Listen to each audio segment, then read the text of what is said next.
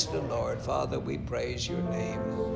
Fill this place indeed, Father.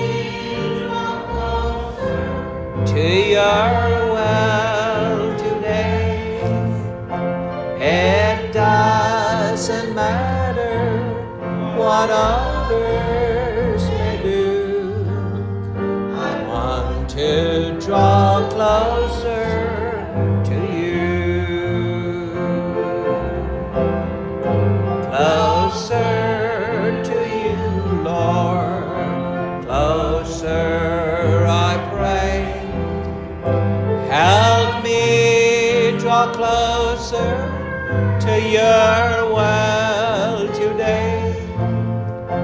It doesn't matter what others will do.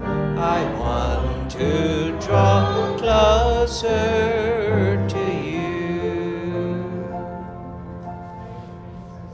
Could we sing Jesus, Alleluia?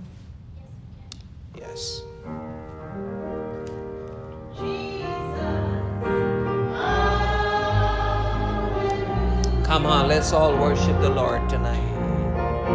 Jesus, praise your name. You are my strength, and you are my song. You are everything to me. Jesus, Alleluia.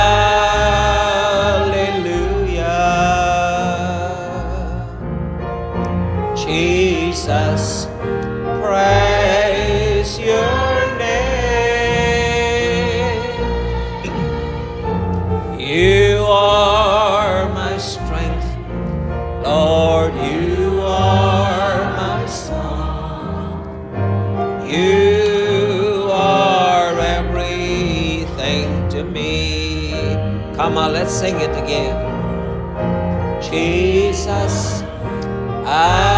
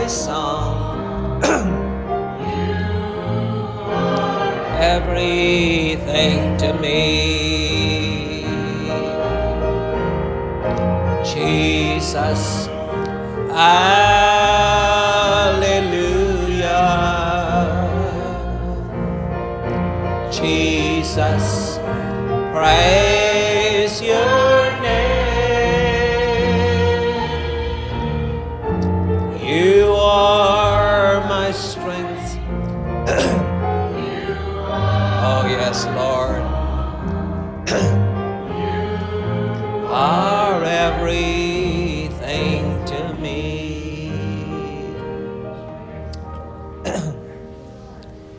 Father, tonight we want to thank you for this privilege you've given to us that we can once again come into your house and reach out in our spirits, Father, in hoping that your spirit will touch our spirits and give us a quickening tonight. We thank you, dear Father, for our Lord Jesus, who means so much to us. And we ask that you'll give us more of his, his nature and his characteristics and the love and the peace and the, the patience and everything that goes with him, Father. As we continue to serve you, Lord, would you make this possible in our lives? Bless this weekend. We want to give you thanks for all the good things you have done for us. And Lord, we also give you thanks for the trials you have brought along our path uh, to help us to go stronger in your ways. Tonight we thank you for Brother Abrio and we ask that you will touch him, Father, and strengthen him. Lord, we know death will, is inevitable and every one of us will lose loved ones and one day we ourselves will depart this life. So encourage us during these times of sorrow, helping us to understand that we can develop good qualities and good characteristics, Lord, through trying times. Touch our minds, we pray. We thank you for helping Brother Ronnie, Lord, and and uh, helping him that that situation would not have been a serious one. But you're God of goodness, and we praise and we thank you. We pray that everyone listening tonight and following us on this on this live stream would uh, would receive a blessing and a challenge in their lives, Father. We ask in Jesus' wonderful name. Amen and amen. And we praise God. praise the Lord. You know, um, I've said so many things over the years, uh, preaching for uh, over 50 years. You make a lot of statements, and sometimes, if I'm to look back at the past when I was a young man, and uh, you get up there and you preach in the flesh, you preach as much as you can. Uh, you stand in front of a cinema and preach and draw the crowds out from a cinema. Uh, we were very challenging young men as we grew up. But we live in a day and an age where I don't see that zeal and enthusiasm among the young people growing up in church. And I pray that God will raise up uh, in our assemblies and around the world, in other assemblies and in the work of God, men that are, are zealous about the things of God. And among the many things I've said, I've, you've often heard me say, and I don't think I know any other preacher that makes statements like I would make. You know, seemingly dumb statements like, I wish all the Bibles disappear. Somebody says, Why you want all the Bibles disappear? Well, you know, if all the Bibles were to disappear, here's the good thing about it. I wouldn't have so many people trying to teach me when God never called them to the ministry. And I would not have everyone so comfortable that you got the Word of God at your home. Well, one of these days, I'll take time to show you that the Scripture, you can have a million copies of the Bible and still don't have the Word of God. You can have one billion copies of the Bible, every known translation, and still not have the Word of God because Scripture that is sitting in front of me by itself is dead. It's lifeless. The word by itself will kill you. It will only educate you, not illuminate you. It is the Spirit of God that touches the minds of men, that bring to the bring to light uh, directions and guidance that God wants us to follow in our day. Now, you know, a man like me preaching for so many years, I know exactly what to tell you during a time when we have a pandemic or something like that. This is good experience for us. Uh, we're knowing what scriptures to get into, and that is important. Uh, you might say, Brother Singh, you talked about this. You talked about the judgment hitting North America. Well, yes, I did, because Isaiah talked about it. Brother Singh, you talked about um, uh, the, the plagues being poured out. Well, that's true because John talked about it. And so I can reach on in and grab things that these men said and see how best I can bring it to your attention. But won't it be good if I had such a connection with God? I would tell you more specifically what date this country would be on a lockdown won't it be a great thing, the same God that I'm claiming talking to me all the time, if He gives me a little more specific information that I can look at you and says, well, you know what? You would lose your job in two weeks and you need to start praying that God will help you through that process. Wouldn't that be good? Wouldn't that be good if I can come here and say, you know, the Lord showed me this morning uh, that uh, there'll be a hurricane coming on such and such a date and it will destroy such and such a place. That I need to send a message to the children of God living there to flee out of that. Just like the angels led Lot out of Sodom before it got burned up. Won't that be good? Well, it will be a wonderful thing and I feel that we are too comfortable with scriptures in our hands and uh, what Paul said, and what Peter said, and what Isaiah said, and what Jeremiah said, that I scarcely hear from God for myself. Now, we've said this over and over again that uh, the Old Testament uh, was put together uh, before the Old Testament era came to an end, and I think it was called the Septuagint version. Uh, it was put together, the Hebrew scriptures were put together, and there were sections that were later translated into Greek and all kinds of languages. The point is, Isaiah did not read Jeremiah in order to preach what Isaiah wanted to preach. Uh, when Amos came on the scene, he did not build an ark because Noah built one. Every man in the Bible, whatever period of time they were living in, heard from God. They did not borrow a message from the prophets, even though they stood on the foundations of the apostles and prophets. If you look at Jesus when he was preaching, or you look at Paul when Paul was writing, occasionally they will quote a scripture from the Old Testament, but the meat that they were giving to the people in that period of time was fresh, not packaged, fresh, direction from God. It was telling God's people specifically what they needed to do. And that is what I'm praying. I'm praying, oh God, Help us that we'll just not depend on what Isaiah said and Jeremiah said, and all of that is good because we are built upon that foundation.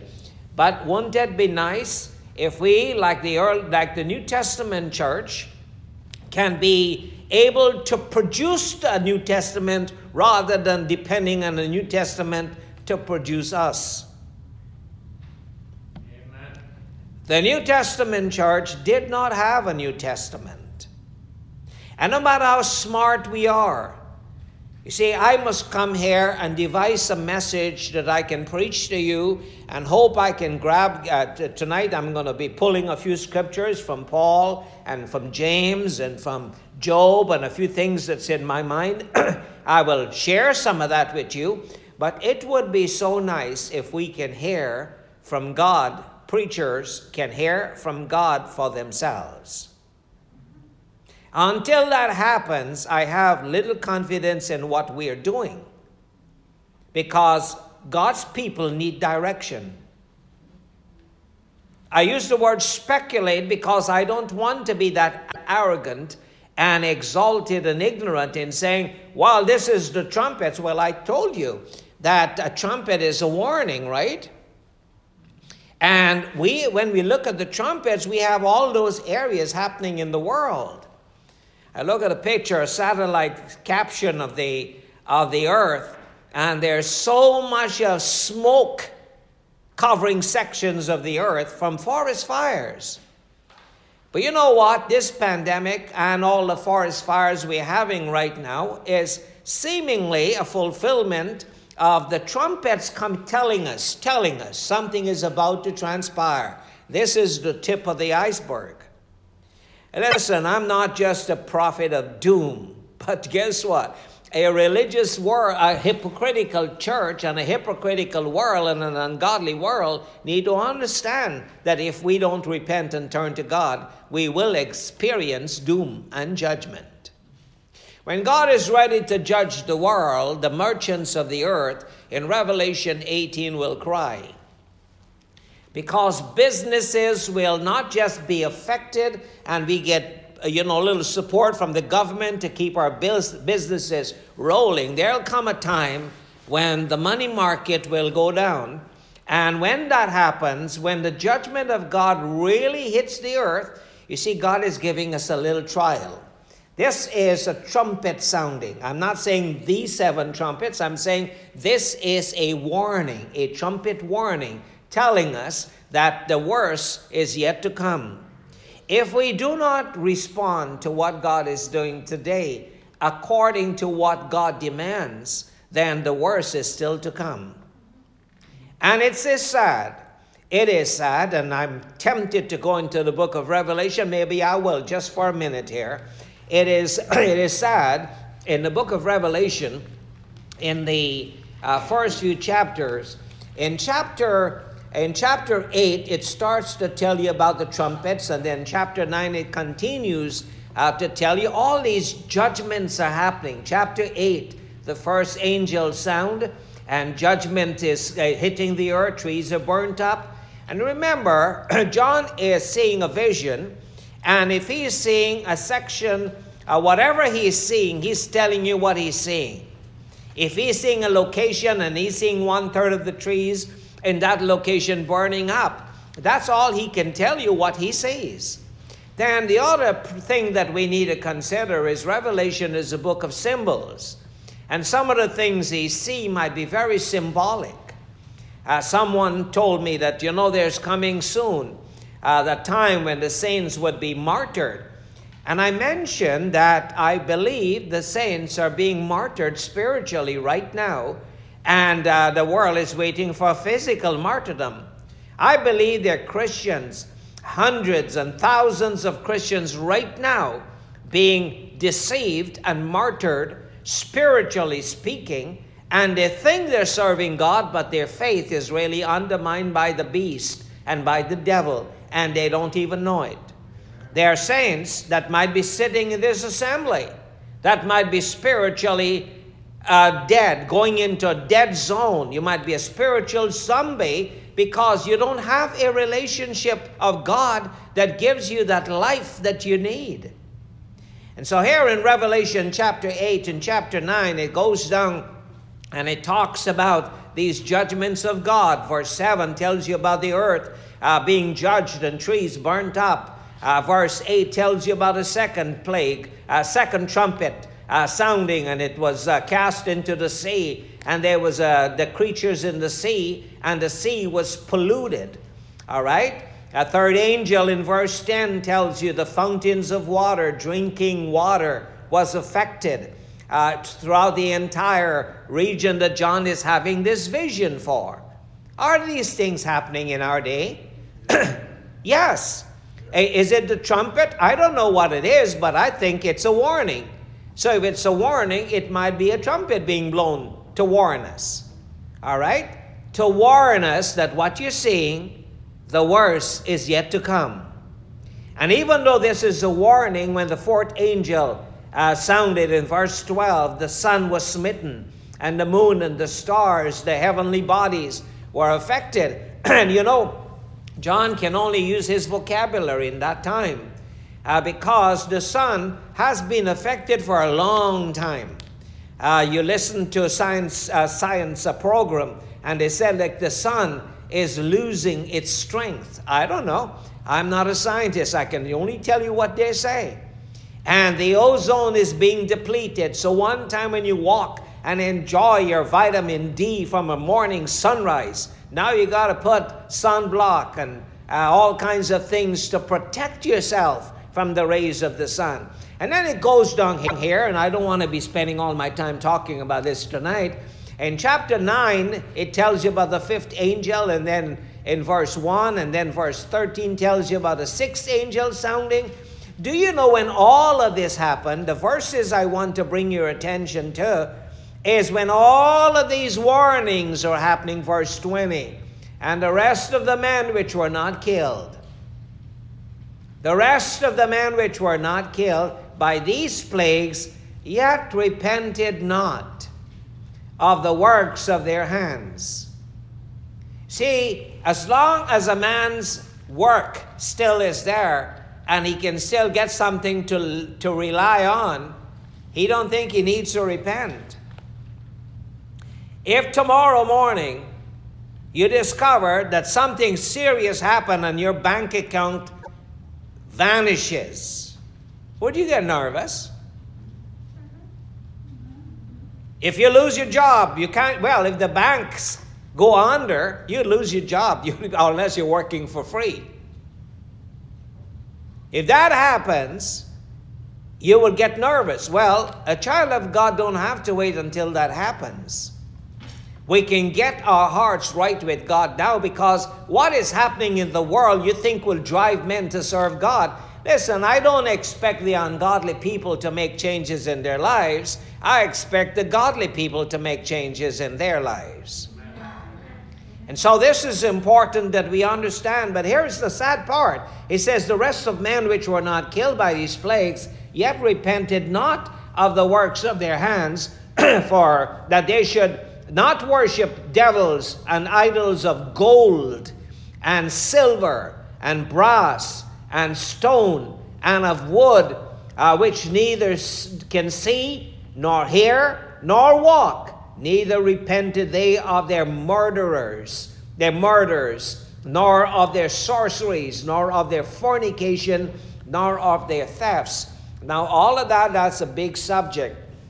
It's a mighty big subject because uh, there's a lot of spiritual application here because we can sit down and get be comfortable like that frog or that uh, that uh, that frog in hot water in it, the tepid water until it boils him, and that can happen to us. We can so fabricate whatever we're doing that we're comfortable in our hypocrisy. I am not comfortable with the amount of con- connection I have with the Lord. I'm an emotional person. I can get really emotional and cry and things like that. I told my family, uh, somebody, I'm, I'm thinking of Brother Abry and how he's suffering and he's going through, and he must be at that grave all the time. Well, if someone important to me die and they're buried in a cemetery somewhere, I think I'll be at the grave all the time too. And you lose that after a year, two years, three years, four years. You lose that connection because you know they're just bones sitting down at the bottom. But if a young child dies, what would a parent do? It'll, you see, you can't imagine what someone goes through unless you go through that yourself. And we grieve, we go through agony. And when I'm thinking of what's happening in the world, people need more than COVID 19 to jar their attention. We need more than this to bring our attention to God. I'm waiting for the time when God will judge the world, and I hope I'll be alive during that period of time. Why you want to be alive? Because guess what? I need to tell the people what to do.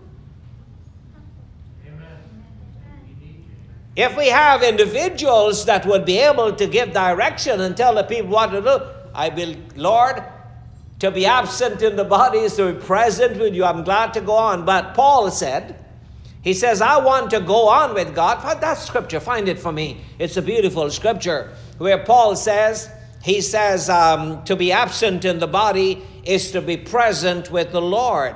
But it's necessary, it's needful that I don't leave right now. Beautiful area. Uh, while the elders are finding that, the rest of the saints can, uh, can follow me here. It says, These idols of gold and brass and stone and wood, uh, all people still have it, so they don't need to repent. While there comes a time when God will move all of that. And Revelation traces that. Find that scripture for me? Uh, hold your finger in Revelation, the uh, the uh, ninth chapter, and let's look at Second Corinthians chapter chapter five, and we'll talk about some of this tomorrow because I'd like to talk a little bit, and I've been hoping to do this about concerning Paul. Where is this? verse eight. Paul writes, and he says, he says, uh, "We walk by faith." Verse seven, not by sight. We are confident, I say and willing rather to be absent from the body and to be present with the Lord.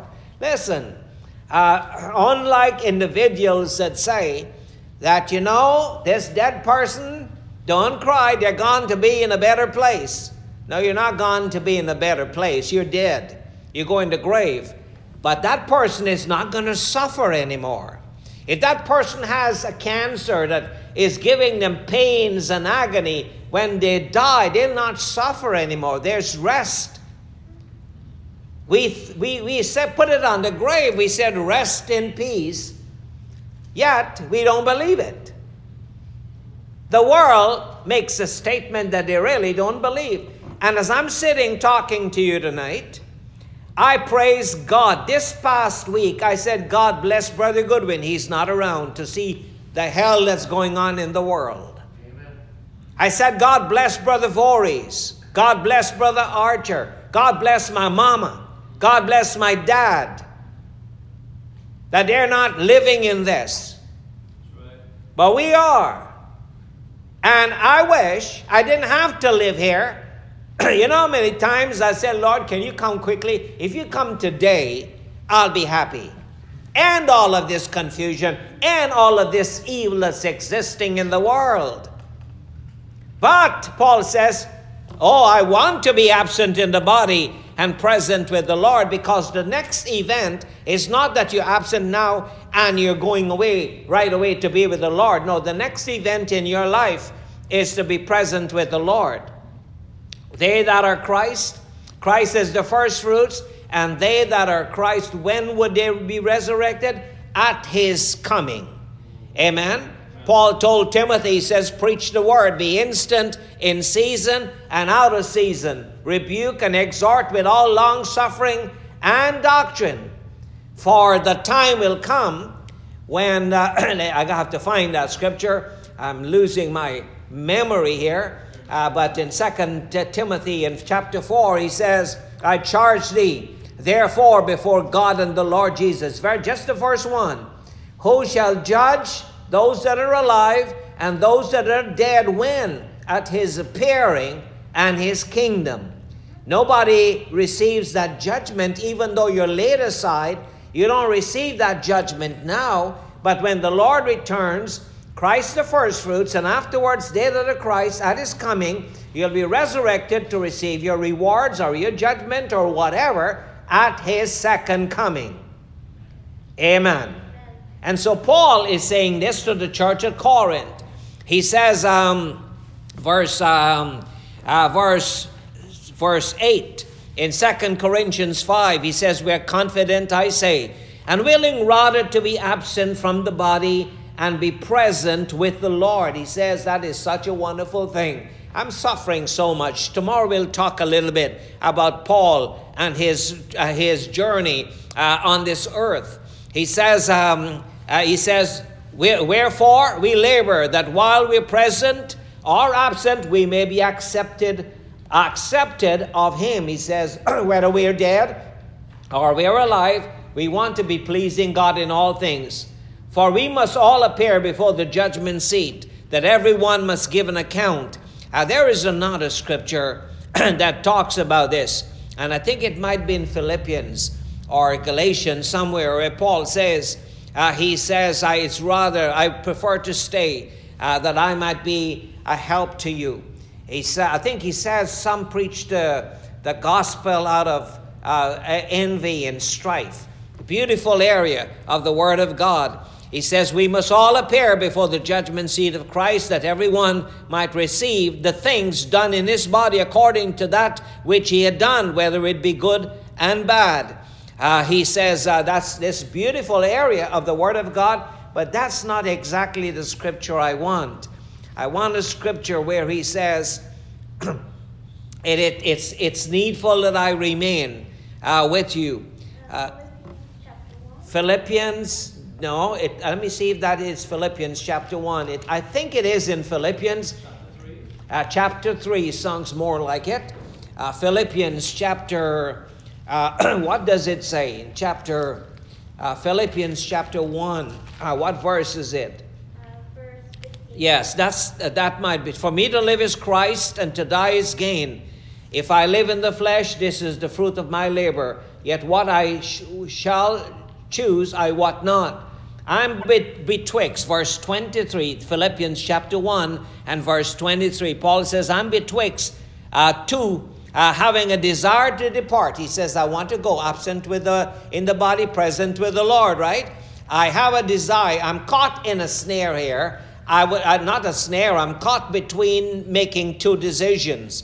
He says, one, one decision, I'm anxious to go to be with the Lord. So I don't have pains no more. I'm not stoned anymore. I'm not dealing with rejections anymore. But I'm I'm going to be with the Lord. They laid me down in the grave uh, like Brother Goodwin is laid down, like David is resting in the grave, uh, like uh, Abraham is resting in the grave, like Jeremiah is resting in the grave. It was a blessed day when all these apostles uh, were finally out of this miserable world. Uh, they didn't have to suffer anymore. They didn't have to suffer hunger or do without uh, clothes or a shelter and walk around uh, uh, facing nakedness. Uh, Paul says, he said, Nevertheless, verse 24, he says, Nevertheless, to abide in the flesh is more needful for you people. I need to stick around because of you. The man was anxious to go, but he had to stick around. I am anxious to go, but because of the misery and the chaos and the tragedies in the world that my family and my church and the people I know have to face, I like to stick around to be here while we're going through these trials. And so when you think about it here in back in Revelation, the ninth chapter, uh, when all of this element is still in our lives, we don't want to repent. You see, I still got a job to go, so I miss church to go. I still have a money in the bank, so I don't need to pray. You know, if God wants you to pray, He can empty your pockets. If the only time you pray is when your pockets are empty and your bills are due, and they will seize your house and the mortgage has come due and you don't have money to pay, you'll find how fast you get on your knee and pray. But when you have an abundance, there's a danger in abundance of wealth. Mm-hmm. Oh, you can have an abundance of wealth and still serve God. But when you make your wealth and your possessions and your earthly things and your all this thing you glory in, idols of gold and idols of silver. It's not literal idols.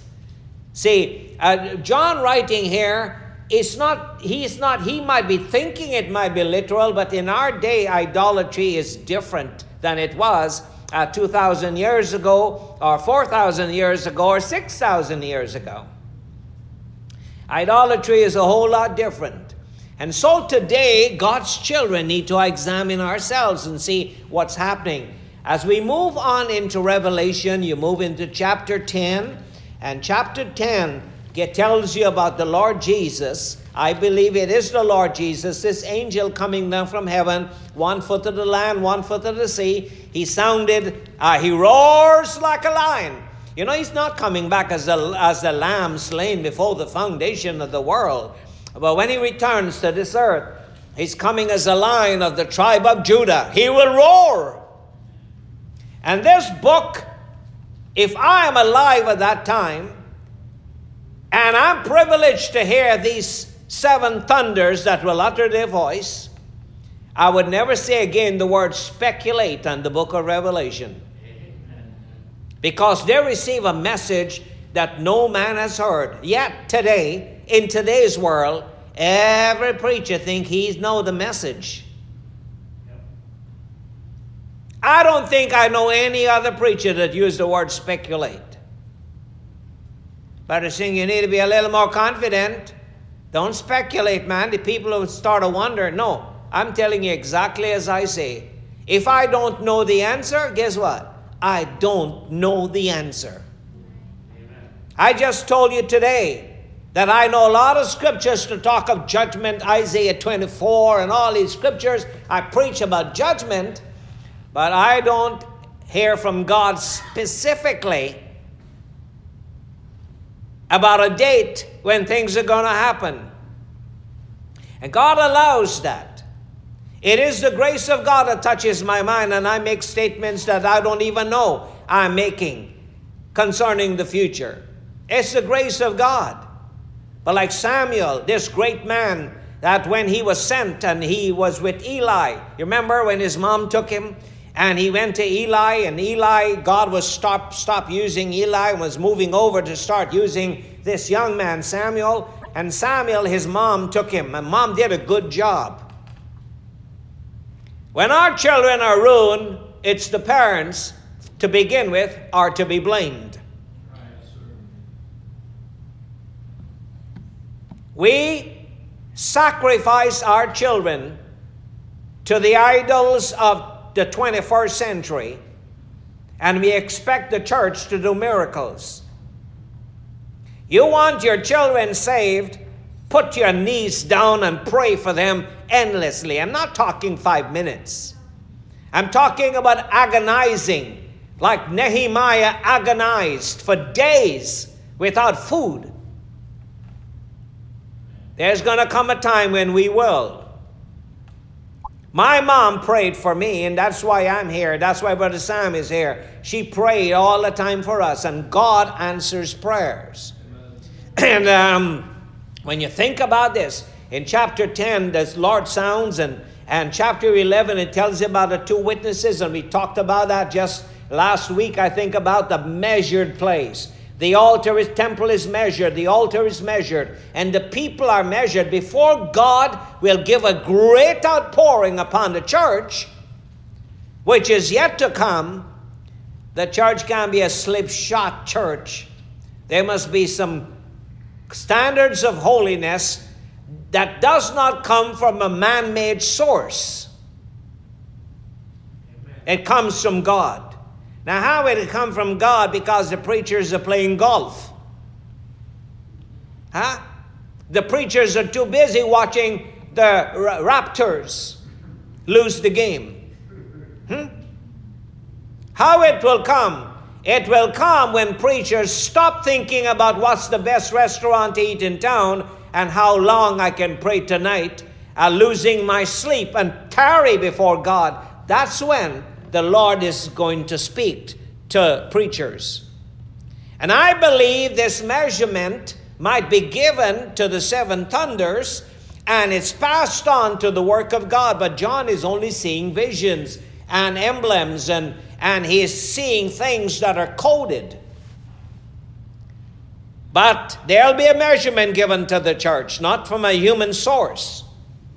And we, when God gives us that measurement, we'll have to shake off traditional measurements that we were that were passed on to us, not from God, but from our leaders with all good intention of the past that might have passed on some non-essential standards that we don't really need. I can't change anything until the Lord gives us the new measurement. Until that time, we'll hold on desperately to our standards. Are you listening to me? Yes, We're not going to chuck in. No, we must have something. But the Singh must come up with your standards. No, then it's going to be worse than the fathers that are, are gone from us. We need God to give the measurements. And then it comes down to chapter 12. Uh, it talks about this man child. And chapter 13 talks about the world wandering after the beast. We're going down the line and seeing events after events. Chapter 14 talks about a bride, 144,000, having the Father's name written in their forehead. And when I look at that, I can't make this qualification by myself. There's nobody that can qualify to meet what we're having here without Revelation 11 being fulfilled. Without the Lord giving the two witnesses that power and that move like it did on the day of Pentecost, we have a fresh unction of the Holy Ghost. We ain't going to follow Jesus. But these followed the Lamb whithersoever he got. In their mouth is found no guile. They are without fault before the throne of God. I'm looking very seriously. Can I find somebody? I can't find anyone. We all have a little slip somewhere. We're all taking sips of the cup of the devil and then take a little gulp of the cup of the Lord and then a sip, sip, sip all week of the cup of the devil. Brother Sam and I, we learned a song.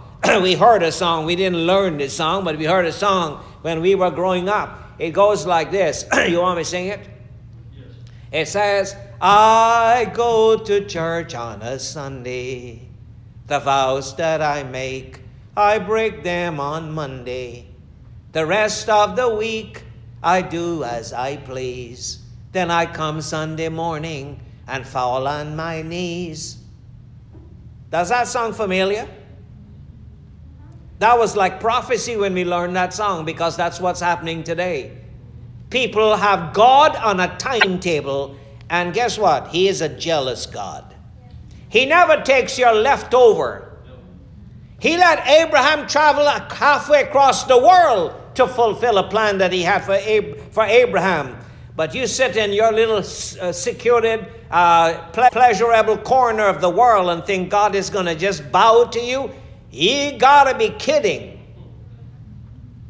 And then we come down to chapter 16 and where it tells you about the vials being poured out. And then the vials are poured out, and then chapter 17 talks about this great whore that sitteth upon many waters.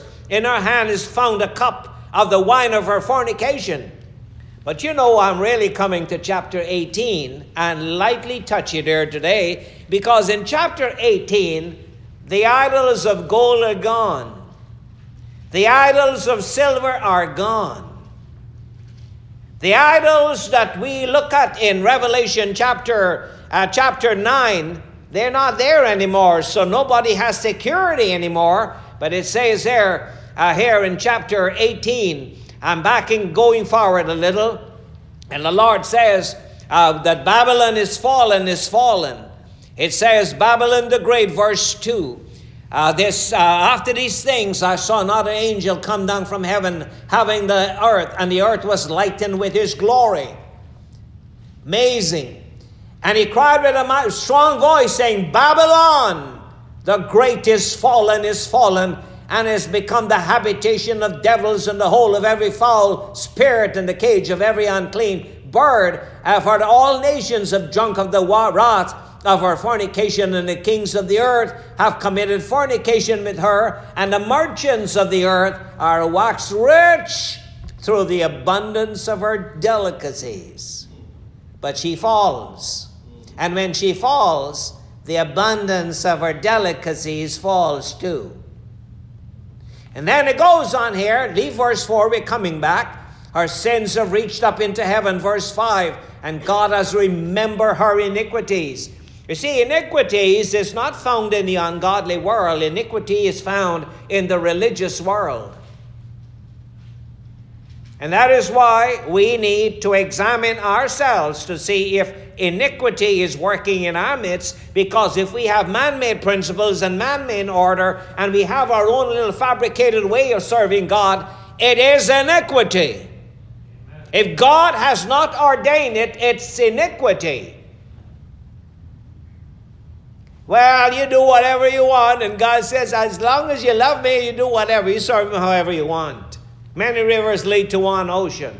Well, the God I serve does not operate like that.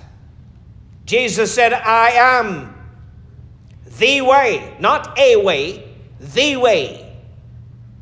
There's one way, Jesus. He says, I am the way. No man come to the Father but by me. Well, we'll kill you. It doesn't matter. I am still the way.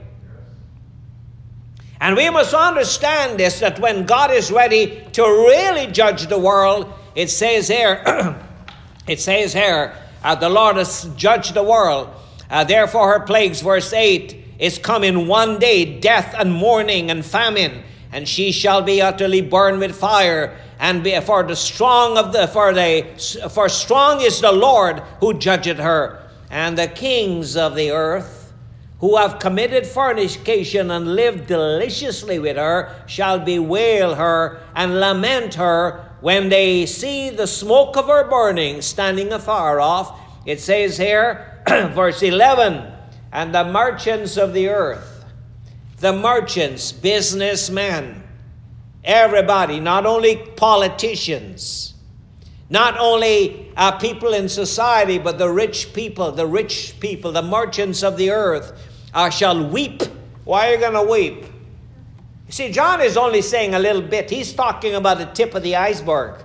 Men will kill themselves if their, all their wealth is gone overnight. You know who will survive? I look at the kids today, how they flaunt themselves. They flaunt themselves. They go and sit at a restaurant and they leave half the food. Mom, I don't like this. That I don't want that.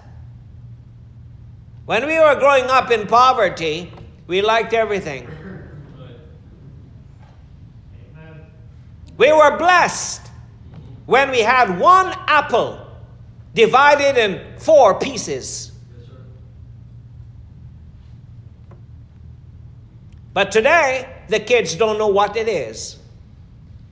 And if today all electricity in Ontario goes out for one week, I would not suffer, my grandkids would.